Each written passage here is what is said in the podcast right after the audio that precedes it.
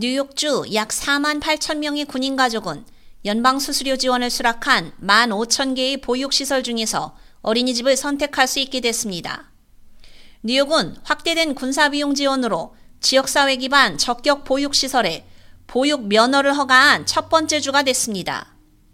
캐시오컬 주지사는 26일 4만 8천 명 이상의 뉴욕주 군인 가족이 이제 1만 5천 개의 주 정부인가 보육시설에서 보육비 지원을 받을 수 있다고 발표했습니다. 군사비용 지원은 총 가족 소득으로 계산된 부모 수수료를 제외한 보육 비용을 자녀당 월 최대 1,800달러까지 공제하게 됩니다.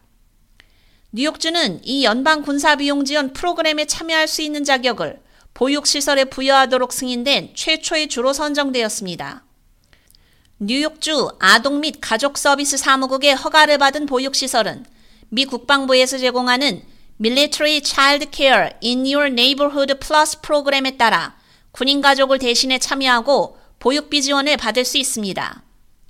호컬 주지사는 보육 비용이 많은 가족이 감당할 수 있는 수준을 넘어 계속 상승하고 있지만 뉴욕주의 가정에 고품질에 접근 가능하고 저렴한 보육 옵션을 제공하는 중요한 약속을 군인 가족에게까지 확장한다며 올여름 우리는 기술 대기업 마이크론이 반도체 제조를 돕는 5만 명의 신입 직원을 위한 현장 보육 서비스를 개발할 것이라고 발표한 데 이어 오늘 4만 8천 명의 뉴욕 군인 가족이 추가 보육비 지원을 받게 될 것이라고 밝혔습니다.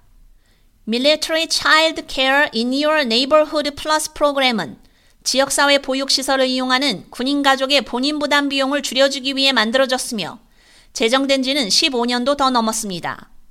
하지만 보육시설은 국가 인증을 받은 것으로 한정돼 있어 보육시설 선택의 폭이 넓지 않은 단점이 있었습니다.